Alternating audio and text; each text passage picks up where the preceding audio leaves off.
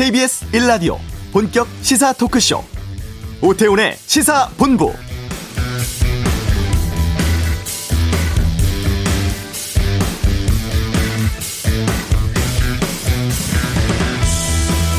오늘로 취임 4주년을 맞은 문재인 대통령 청와대에서 대국민 특별 연설을 가졌습니다. 집권 5년 차 주요 현안에 대한 생각 또 남은 1년 국정 운영에 대한 계획을 발표했는데요. 무엇보다 장기화된 코로나19 상황 또 앞으로 달성해야 할 백신 접종을 통한 집단 면역 또 이와 연관된 경제 회복 등에 대한 입장을 밝혔습니다. 일자리 창출의 중요성도 나왔고 부동산 문제에 대해선 가장 아쉽고 미진했다는 소회를 드러내기도 했는데요. 남은 임기 1년은 불가역적 평화를 위한 행동에 옮기겠다면서 답보 상태로 돌아간 한반도 문제는 오는 21일로 예정된 한미 정상회담 등 외교를 통해 풀어가겠다고 밝혔습니다. 남은 임기 1년에 대한민국의 운명을 좌우할 수 있다는 자세로 임하겠다는 각오를 내비치기도 했는데요. 자, 시사본부 2부 시사구말리 시간에 이번 특별 연설 살펴보고 또 이어진 기자와의 질의 등에 대해서 다루는 시간 준비하겠습니다. 일주일 만에 신규 확진자가 400명대 나왔습니다. 백신 상황 포함해서 이슈에서 전문가 통해 알아보겠습니다. 경제브리핑 미국발 금리 인상이 우리 경제에 미치는 영향 살펴보는 시간 갖도록 하겠습니다. 자, KBS 라디오 오태훈의 시사본부 지금 시작합니다.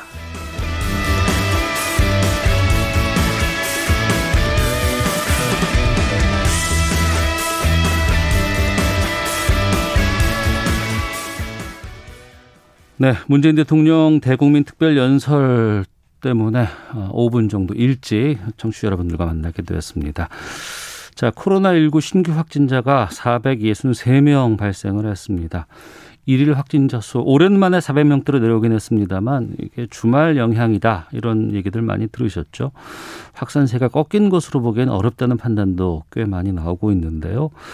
한림대 강남성심병원 감염내과의 이재갑 교수 연결해서 지금 코로나19 상황 또 백신 접종 등에 대해서 좀 다양한 이야기 좀 여쭤보도록 하겠습니다. 안녕하십니까?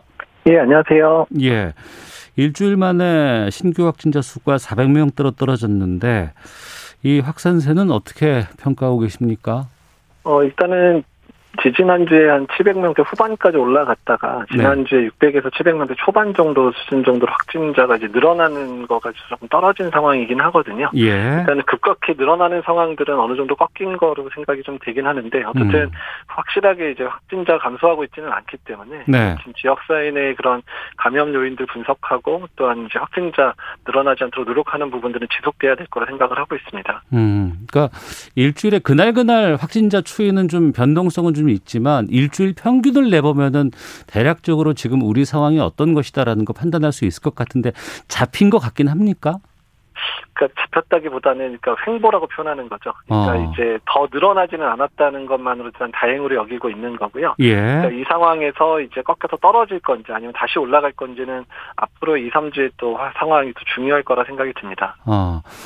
그 감염 경로를 알 수 없는 그 불명 사례 비율이 25%를 웃돌고 있다라는 지적도 나오고 있는데 이건 어떻게 봐야 됩니까? 예, 일단 이 부분이 지금 제일 안 좋은 지표 중에 하나인데요. 예. 지역 사회 내에서 이제 본인이 누구한테 전파됐는지 모르는 그런 상황들이 계속되고 있다는 거기 때문에 그러니까 네. 지역 사회 내에 아직도 꽤 많은 확진자들이 있다라는 거고요. 일단 음. 이제 그런 부분이 혹시라도 좀 큰 이제 집단 발병의 시작이 될 수 있기 때문에 그렇게 되면 확진자 갑자기 뭐 800명, 900명 이렇게 늘어나는 것도 금방이 될 수도 있거든요. 예. 그러니까 그러기 때문에 주의하면서 지금의 상황을 안정시키기 위해서 더 노력이 필요하다는 거 말씀드리는 겁니다. 음.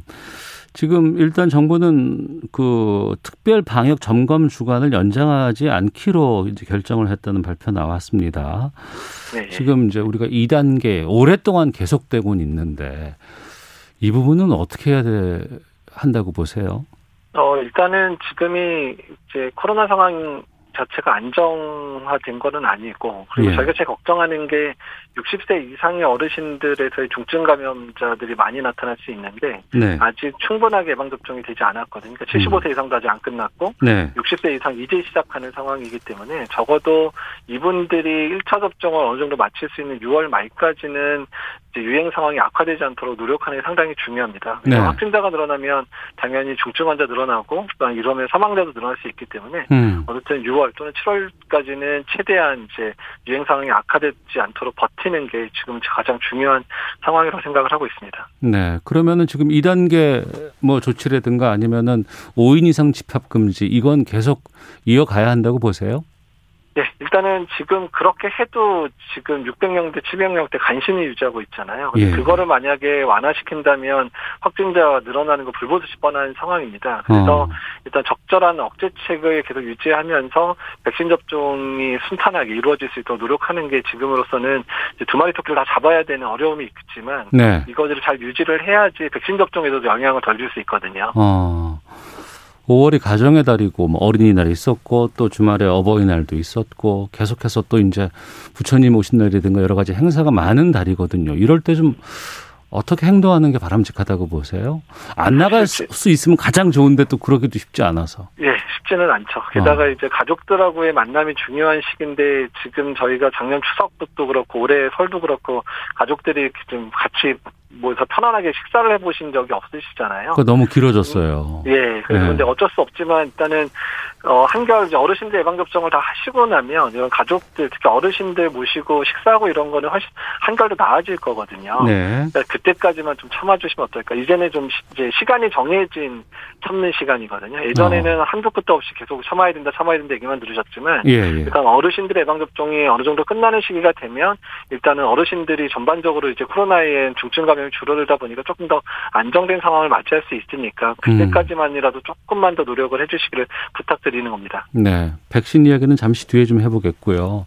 네. 최근에 울산이라든가 뭐 부산 경남 지역으로 변이 바이러스가 많이 지금 등장을 했고 이 확산세가 무섭다더라라는 얘기 나오고 있거든요. 네. 지금 예. 우리나라 특히 이제 각 지역별로 좀 변이 바이러스 양상이 다릅니까?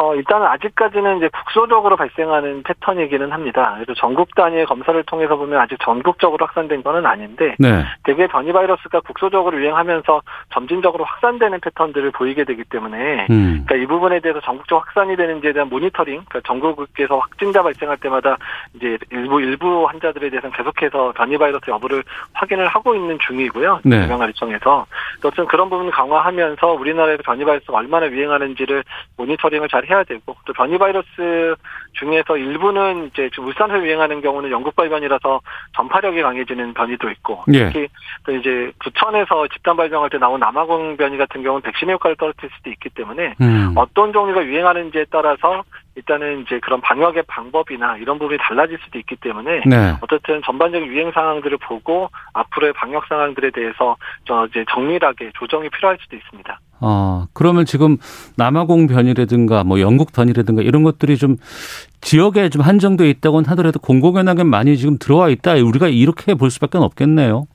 이게 이제 점진적으로 이제 분명히 확산은 될 건데요. 예. 근데 변이 바이러스의 확산도 어차피 지역 사회 내 감염이 많아지면 변이 바이러스도 더 빨리 이제 주 종으로 이제 변할 수가 있거든요. 네. 그러니까 전반적인 유행 상황을 가라앉히는 것 자체가 변이 바이러스를 억제하는 측면도 당연히 있게 되고요. 음. 일단 백신 접종도 서둘러서 맞추는 것 자체가 변이 바이러스가 백신 효과를 떨어뜨려도 100% 떨어뜨리는 건 아니기 때문에 네. 일단 예방 효과가 있기 때문에 어떻든 백신 접종도 잘하고 유행 상황을 철저히 막는 것 자체가 변이 바이러스의 유행을 잡는데도 중요한 이- 어, 포인트가 될 수 있습니다. 네.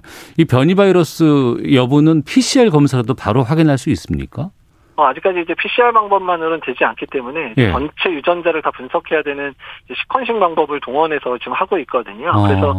특정 변이에 대해서는 이제 PCR 방법들을 이제 만들려고 하고 있기는 하지만 아직까지는 이 시퀀싱 방법이 시간이 좀 많이 걸리고 인력이 많이 소요되는 측면 때문에 네. 많은 숫자 검사를 하고 있지는 못하고 있습니다. 음.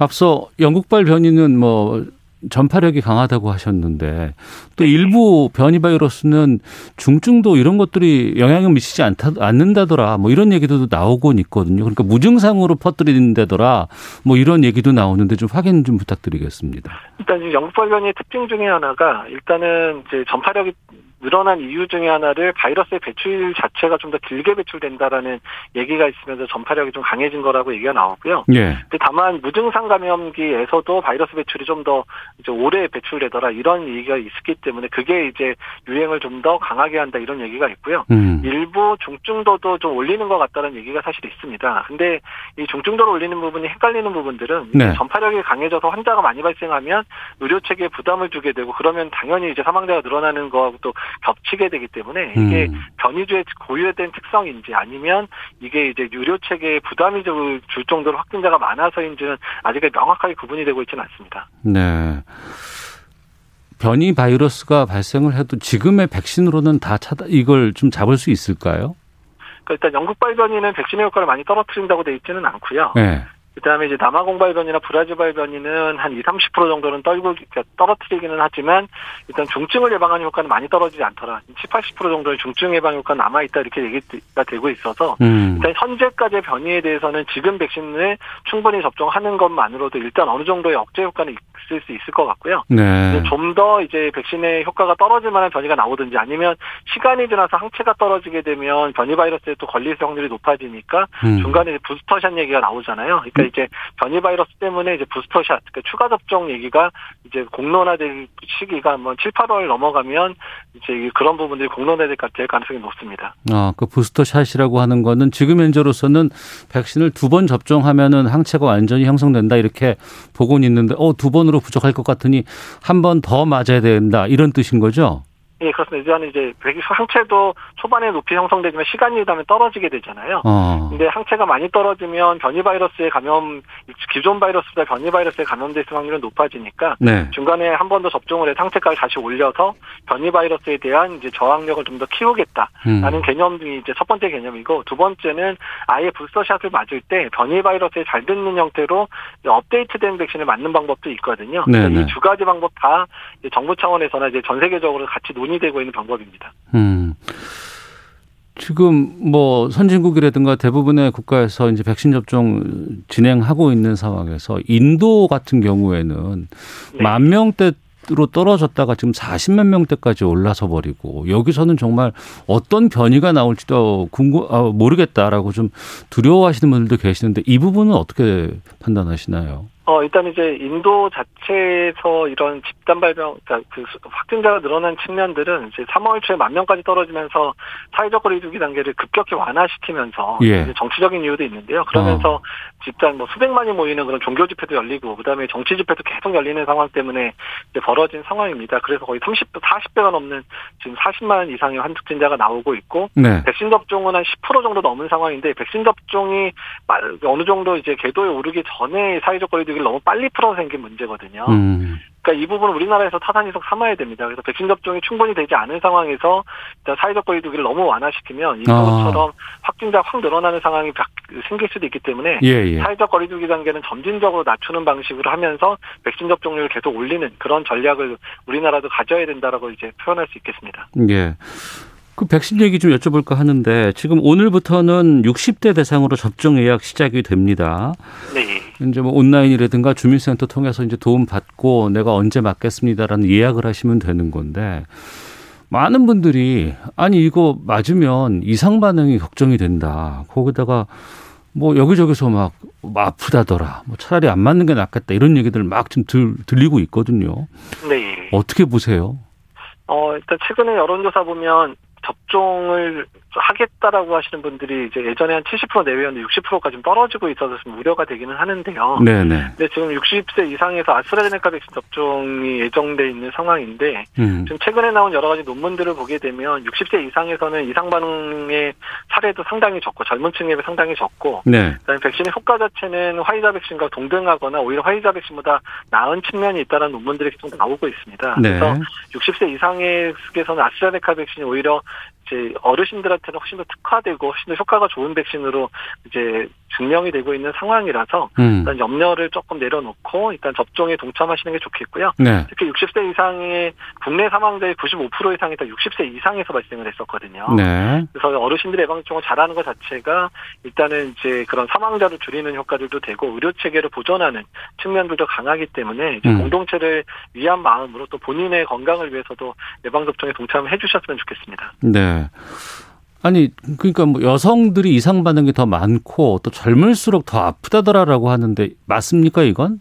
예, 그거는 이제 예방접종 자체가요, 이제 면역 반응이 강하게 나타나면 초기에 한 하루 이틀 정도는 열이 난다든지 근육통 같은 게 젊은 층들 면역 반응이 강하게 나타나니까 더 강하고 빈도도 높게 나타나거든요. 음. 근데 대부분 이런 이제 이상 반응들은 이제 하루나 이틀 정도 지나면 대부분 회복이 되니까 네. 너무 크게 걱정하지 마시고 뭐 해열제 준비해 놓고 드시면 되니까 그 부분은 너무 걱정 안 하셔도 될 것 같습니다. 음. 그런 그 뭐 백신 맞을 때 해열제 미리 좀 챙겨 놓으세요라는 것들은 다 안내가 되고 있습니까?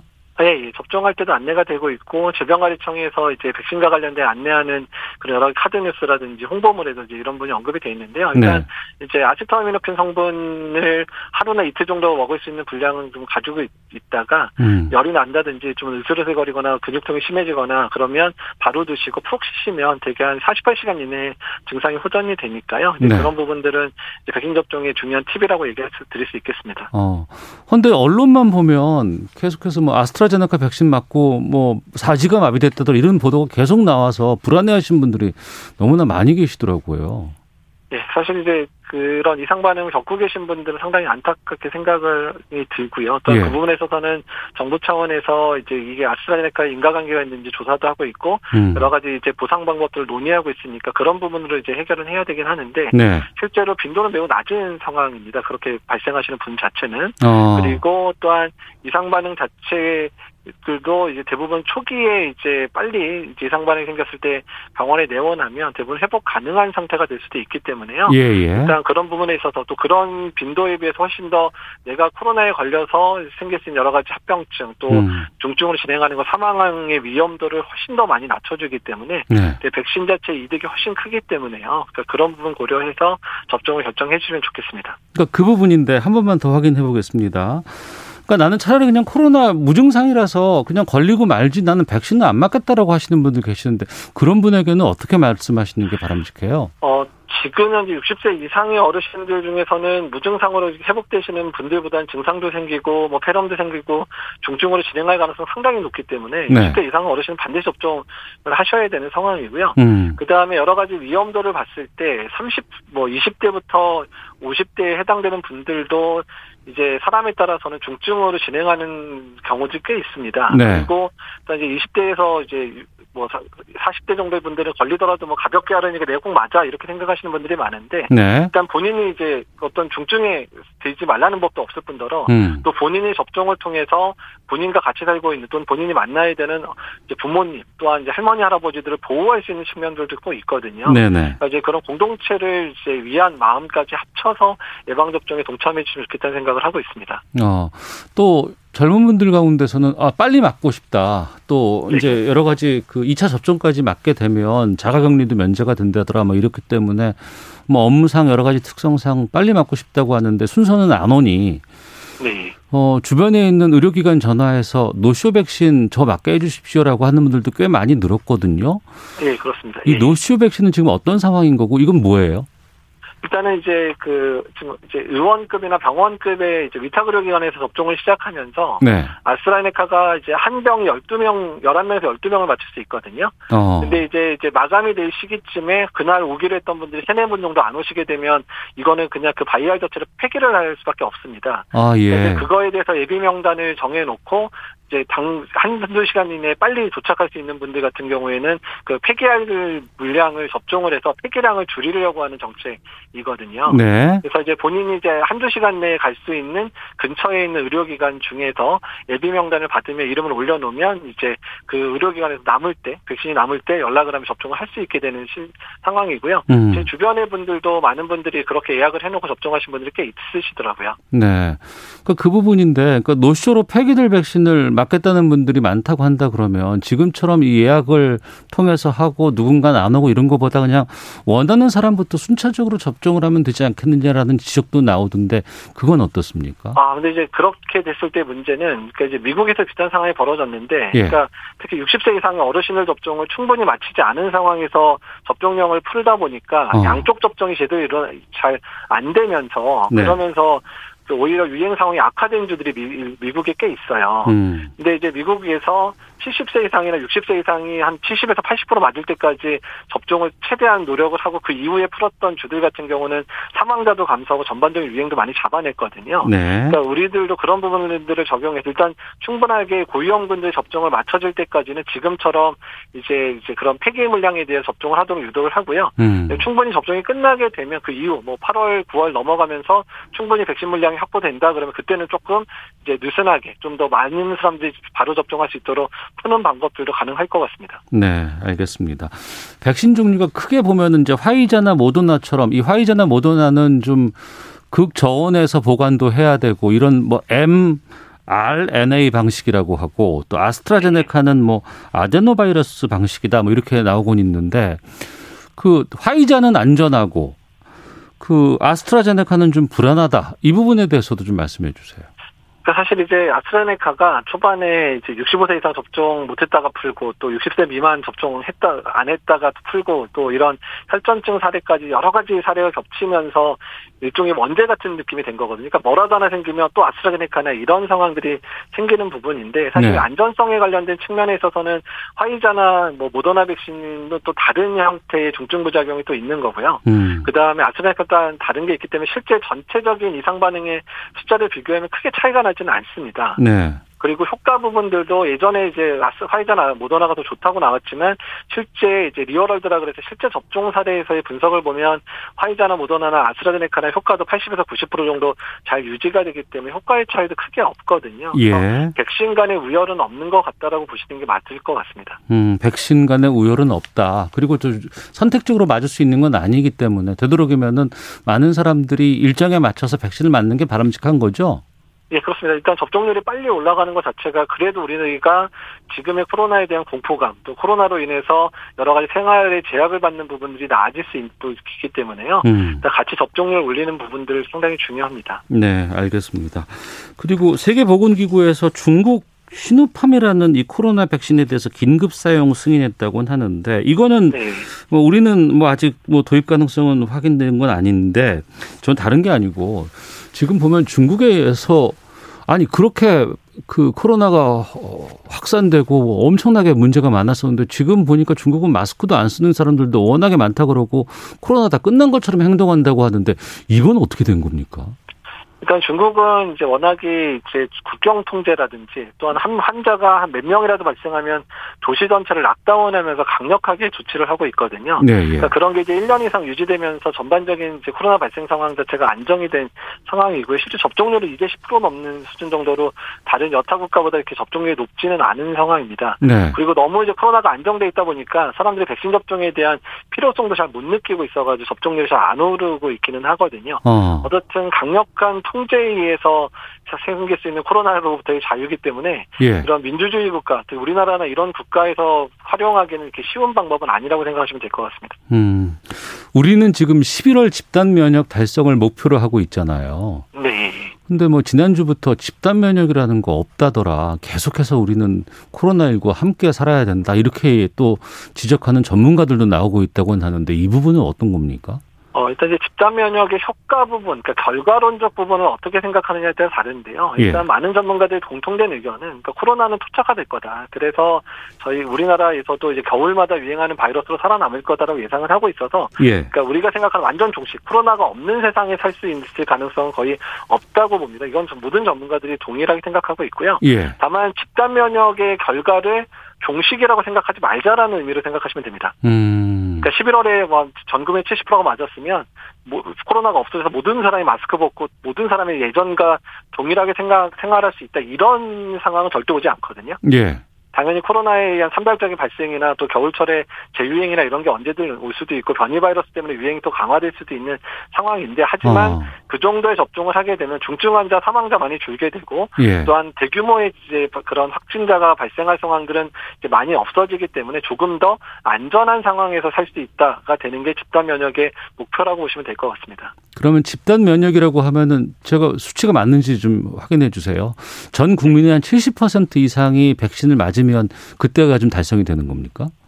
그러니까 이제 그거는 상황에 따라 다를 수도 있고요. 네. 변이 바이러스의 영향에 따라 이제 더 많은 사람이 접종해야 되는 상황이 될 수는 있어서 70%는 절대적인 숫자는 아닙니다. 음. 어쨌든 많은 분들 더 훨씬 더 많은 분들이 접종을 하게 되면 그만큼 코로나 상황이 사망자 또 중증 질환자도 훨씬 훨씬 감소할 거고 전반적인 유행 상황이 일부 접종을 안 한 분들이나 접종 효과 떨어지는 분들의 산발적인 감염 수준까지 떨어지게 되기 때문에 네. 일단 우리가 이제 뭐 실내에서의 마스크 착용하고 이런 건 계속 되겠지만 어떻든 전반적인 사회적 거리두기 단계는 완화시킬 수 있는 상황은 될 거다 라는 정도로 이해를 하시면 될 것 같습니다. 아, 그러면 우리가 11월까지 목표로 했던 집단 면역이 달성이 돼요.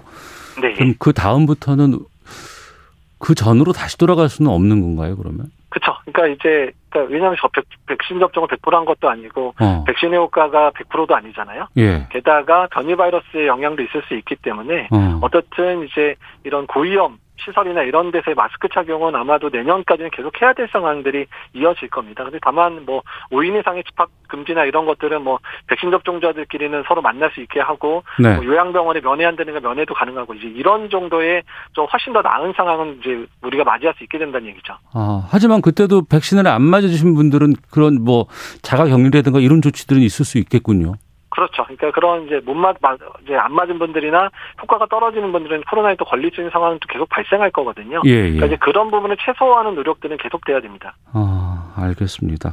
끝으로 지금 이제 백신 접종 계속 시작되는 상황인데 여기에 대해서 국민께 하실 말씀 있으시다면요. 아, 일단 이제 접종 동률이 좀 많이 떨어지고 있는 상황인데, 예. 우리가 모두 같이 코로나로부터 그래도 좀 더 나은 삶을 살려면 백신 접종률이 올라가야 되거든요. 네. 국민들께서도 여러 가지 이상 반응이나 이런 부분들은 의료진과의 상담을 통해서 좀 설명을 잘 들어 들으시고, 제도, 되도록이면 접종에 동참해 주셨으면 좋겠다는 생각을 하고 있습니다. 알겠습니다. 오늘 말씀 여기까지 듣겠습니다. 고맙습니다. 네, 감사합니다. 예, 한림대 강남성심병원의 이재갑 감염내과 교수와 함께했습니다. 자, 이 시각 교통 상황 살펴보고 돌아오도록 하겠습니다. 교통정보센터의 이현 리포터입니다. 영동고속도로 인천 쪽으로 신갈 분기점 부근에서 사고 처리하고 있습니다. 4차로와 진출로가 막혀 있는데요. 대형 화물차 관련 사고여서 처리하는 데 시간이 걸릴 것으로 보입니다. 마성부터 6km 구간 정체가 극심하니까요. 국도 쪽으로 우회를 하시는 편이 낫겠습니다. 비가 내리면서 오늘 아침부터 크고 작은 사고가 빈번하게 발생하고 있습니다. 경부고속도로 서울 쪽으로는 앞시간 오산 부근에서 사고 있었고요. 안성 휴게소부터 오산 쪽으로 막힙니다. 반대 부산 쪽으로 가신다면 한남에서 서초 구간 서울 시구간 정체를 지나섭니다.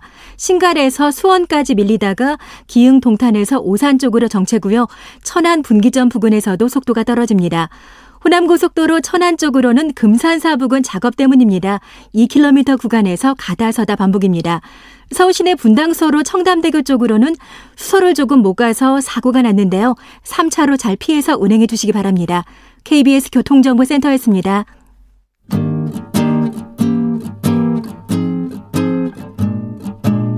KBS 1라디오 오태훈의 시사본부 여러분의 참여로 더욱 풍성해집니다. 방송에 참여하고 싶으신 분은 문자 9730번으로 의견 보내주세요. 짧은 문자는 50원, 긴 문자는 100원의 정보 이용료가 붙습니다. 애플리케이션 콩과 마이케이는 무료고요. 시사본부는 팟캐스트와 콩, KBS 홈페이지를 통해 언제나 다시 들으실 수 있습니다. 많은 참여 부탁드려요. 네, 매주 월요일 알기 쉽게 경제 뉴스를 풀어드리는 시간입니다. 시사본부 경제브리핑 참 좋은 경제연구소 이인주 소장과 함께합니다. 어서 오세요. 예, 안녕하세요. 예, 먼저 앞서서 문재인 대통령 어, 집권 4년차 특별 연설 보셨죠? 그렇습니다. 여기서 음. 지난 4년 동안의 국정 운영에서 가장 아쉬운 점 이거를 이제 기자가 질문을 했는데 부동산 문제라고 답을 했어요. 맞습니다. 예, 아픈 손가락은 역시 부동산이었습니다. 어, 오늘 이제 취임 4주년 특별 연설을 했어요. 그러면서 네. 큰 핵심은 뭐냐? 모든 평가는 국민과 역사에 맡기고 마지막까지 헌신을 다하겠다. 그리고 음. 두개 큰 골자를 꼽으라면 남은 1년 국정 운영 계획은 코로나19 극복과 부동산 시장 안정을 국정 최대 과제로 꼽았습니다. 그러면서 앞서 이제 기자가 질문했던 이제 부동산 부분, 어, 부동산 부분에 대해서는 어, 주거 안정이라는 건 민생의 핵심이다. 네. 부동산 투기를 철저히 차단하고 실수요자는 확실히 보호하면서 음. 부동산 시장 안정에 최선을 다하겠다라고 언급을 했습니다. 네. 자, 특별 연설에 대한 주된 내용들, 이슈들은 저희가 방금 뉴스하고 시사구말리에서 좀 세부적으로 다뤄보는 시간 갖도록 하겠습니다. 오늘 경제브리핑에서는 지금 그 미국발 금리 인상 이 부분에 대해서 좀 살펴볼까 하는데 우선 그 보죠. 우리 그 인플레이션 우려가 커지고 있다는 건 어떤 내용입니까? 그렇습니다. 지금 물가가 오르고 있어요. 예. 어, 일단 기조적으로 보면 이제 수요적인 측면에서 그동안 코로나19 때문에 억눌렸던 이제 소비 심리가 해외 여행도 못 갔죠. 밖에 외부 활동을 하지 못하면서 제외됐던 억제됐던 이런 소비가 그대로 나타나면서 이제 물가를 자극하고 있고요. 음. 또 하나는 전 세계적으로 푼 유동성이 과잉 유동성이 자산 시장으로 어, 좀 이어지면서 약간의 버블 조짐도 보이고 있습니다. 이런 데 따른 어떤 어, 경제 수장들, 네. 한미 경제 수장들이 잇따라 이제 인플레이션 우려를 제기하고 있는데요. 특히 우리나라의 경우에는 지난달 소비자 물가 지수가 3년 8개월 만에 최고 상승폭을 기록했어요. 음. 어, 4월 소비자 물가 지수가 1년 전보다 2.3% 뛰었는데 네. 이 가이드라인이 뭐냐? 한국은행이 통화 정책하면서 가이드라인이 2%예요. 2% 넘으면 좀 불안하다. 이상한 거예요. 그러면 긴축을 통해서 어. 금리 인상을 통해서 시장의 유동성을 흡수합니다. 음. 과잉 유동성이 물가를 자극할 우려가 있기 때문에 이 2%는 한국과 미국 똑같이 네. 통화 당국자들이 2%가 넘어서 하면 돈이 너무 많이 풀려서 물가를 자극할 우려가 있기 때문에 서서히 긴축, 음. 금리 인상을 통해서 시중의 유동성을 흡수하는 그 바로 마지노선이 2%인데 네. 지난달 소비자 물가 지수가 2.3%가 올랐는데 물가 상승의 주범이 뭐냐? 음. 아, 우리들이 가장 체감하기 쉬운 농축 수산물, 아. 그다음에 석유류 예, 예, 이 두 예. 가지가 너무 많이 뛰었어요. 아. 농축수산물 가격은 지금 넉 달째 두 자릿수 상승세예요. 예. 아마 우리 이제 파테크 지난해 말부터 팥값이 너무 올랐다. 그래서 집에서 길러 드시는 분들이 계시거든요. 예, 예. 이게 실제로 1년 전에 비해서 270% 음. 올랐고요. 사과 보기 좀 힘들어졌어요. 사과가 50% 넘게 올랐습니다. 음. 여기다가 고춧가루, 계란, 쌀 모두 두 자릿수 넘게 올랐고요. 네. 또 국제유가 상승세도 만만치가 않습니다. 지금 석유류 가격도 13%가 뛰어서 음. 어, 여기 이제 집세까지 오르는 양상을 보이고 있어서 자, 이렇게 되면 지금 경기 회복의 온기가 아직은 서민들한테 채 전달되지 않은 상황에서 이렇게 체감 물가가 뛰면 네. 어, 생활 경제가 좀 더 피폐해지는 게 아니냐라는 우려가 나오고 있는 겁니다. 근데 솔직히 뭐 대파 값이라도 양파 값 뭐 비싸다고 하는 건 예. 일정 정도 수급 같은 것들이 안정화되면 금방 또 진정될 수 있지 않을까요? 그게 정부의 생각이에요. 어. 지금 보면 장바구니 물가 커지고 있지만 농축수산물의 경우에는 이게 수급에 따라서 바로 영향을 미치거든요. 예. 실제로 어, 지금 정부가 이런 물가 지표를 발표하니까 담당 부서 농축수산물은 농림축산식품부예요. 음. 여기는 이제 수급을 보는데 네. 지난해 말부터 이제 이 농축산물 가격이 오른 건 지난해가 워낙 냉해 음. 태풍이 많았었거든요. 그러다 보니 이제 작황이 좀 부진했어요. 네. 그래서 지난해 작황은 부진한데 음. 요즘 봄철이잖아요. 네. 봄 대파, 조색 양파, 봄 배추가 나오고 있거든요. 음. 자, 이런 경우에 이렇게 이제 봄 작황이 이제 출하가 본격적으로 시도가 되면 어, 좀씩 조금씩 안정세를 낼 것이다라는 게 정부의 입장입니다. 네. 실제로 보니까 지금 계란 한 판 가격이 2월 중순만 하더라도 한 7,700원 선. 그래서 계속해서 미국산 하얀 계란을 수입해 오고 있고요. 물량을 예. 늘리고 있습니다. 어. 그런데 지난해 말에는 한 7,200원대로 떨어지긴 했어요. 그럼에도 불구하고 1년 전과 비교하면 한 37% 정도 높은 수준이고 쌀도 지난해 태풍 등으로 이제 생산량이 좀 줄었거든요. 그러다 보니까 지금 소비자 가격 기준 지난 1월 이후 20kg당 한 6만 원대에서 음, 오르내리고 있는 상황인데 어쨌든 이 봄 대파 조기 출하를 비롯해서 이제 이달 중으로 들어서면 본격적으로 봄 작황이 이제 나오게 되면 시장에 풀리게 되면 아마 점차 안정을 좀 찾을 것이다. 다만 음. 과일 과일은 지금 해가을이 나오려면 좀 시간이 걸려요. 지금 8월 가야 되거든요. 그러다 보니까 지난해 이제 수확을 해서 저장했던 과일인 사과나 배 가격의 경우에는 8월까지 강세가 좀 이어지지 않겠느냐. 자, 이런 걸 모두 감안하게 되면 2분기까지 소비자 물가는 이제 가이드라인이 2%로 돌 가능성이 있지만 정부는 하반기 그리고 연간 기준으로는 아, 2% 웃돌 가능성 굉장히 제한적이다. 알겠습니다. 소비자 물가 뭐 많은 분들께서 이제 체감 물가로 이제 여겨지시는 것 때문에 많이 신경 쓸 수밖에 없겠습니다만 좀 큰 그림으로 본다 그러면은 그 미국에서 금리 인상 이게 그 전부터 곧 뭐 한 2, 3년 후면 금리 인상이 있을 것이다라는 지적들은 꽤 많이 예측이 되어 왔었어요. 근데 최근의 상황은 예상보다 빨리 이게 올 것 같다는 전망들이 나오고 있던데 어떻습니까? 맞습니다. 지금 그 고위 관료의 언급, 특히나 경제수장의 언급은 굉장히 신중해야 하거든요. 예. 근데 제니 델런 미국 재무장관이 경기 과열을 막기 위해서 금리를 다소 올려야 할 수 있다라고 언급을 한 거예요. 음. 이분의 이력을 보면 네. 이분은 중앙은행장을 역임했어요. 음. 한국은행에서 우리나라 한국은행에서 금리를 조절하던 분이거든요. 네. 그런 분이 지금 재무장관으로 갔는데 금리 올려야 할 수 있다라고 직격탄을 날린 거예요. 음. 자 이러니까 난리가 났습니다. 도대체 미국의 경제 상황이 어떻길래 미국의 3월 소비자 물가도 1년 전에 비해서 우리보다 더 뛰었어요. 2.6%가 뛰었습니다. 어. 그러니까 아, 코로나 19 이전 2018년 8월 이후 2년 반 만에 최고치를 기록했어요. 근데 전 세계적으로 경기 회복 속도가 가장 빠른 데가 미국이에요. 네. 지금 IMF의 추정으로는 지난 1월만 하더라도 올해 미국의 연간 경제 성장률은 5% 초반이었는데 지난달 6.4%까지 음. 연준 내부에서는 올해 7% 성장도 가능할 것 같은데 라는 얘기가 나오고 있거든요. 예. 자, 그러다 보니 어, 지금 앞으로 또 특히나 바이든 행정부는 수도 달러 규모의 인프라 투자를 계획하고 있습니다. 유동성은 더 풀릴 수밖에 없다. 그러면 이제 그런 걸 감안해서 재무장관이 좀 과열을 좀 시키는 차원에서 이제 제스처를 취한 건지 이런 해석은 좀 분분합니다. 음. 근데 당일 이 얘기가 전해지니까 금리에 민감한 주식 시장이 바로 반응을 했어요. 네. 나스닥 지수는 2% 가까이 빠졌거든요. 그러니까 이제 옐런 장관이 곧바로 또 해명을 합니다. 음. 아, 통화 정책은 전적으로 중앙은행장에 달린 문제이기 때문에 나하고는 상관이 없다라고 물러섰지만 네. 그럼에도 불구하고 이 어, 미국의 재무장관의 한마디 한마디에 음. 전 세계 금융시장이 출렁이고 있습니다. 미국이 만약에 금리를 인상을 하면 우리에게는 어떤 영향을 주는 거예요? 미국이 금리를 올리면 네. 우리나라를 포함한 글로벌 경제에 미치는 파장은 만만치가 않습니다. 어. 어, 우리는 당장 우리는 우리 경제 규모를 뛰어넘은 빠른 속도로 늘고 있는 나라비 가계부채가 문제가 돼요.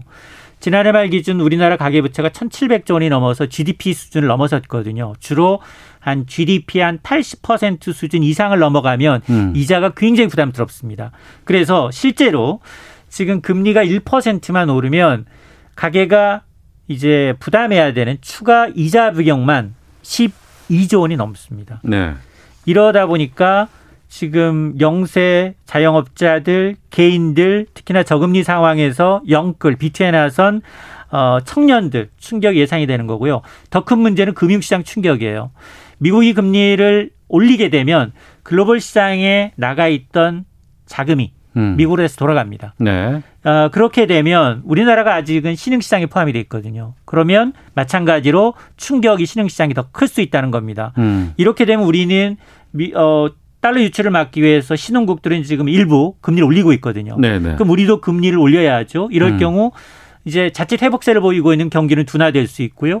또 이자 부채 상환 부담 증가로 인해서 어, 경제 충격이 경제가 좀 안 좋아지는 악순환이 벌어질 수 있습니다. 네.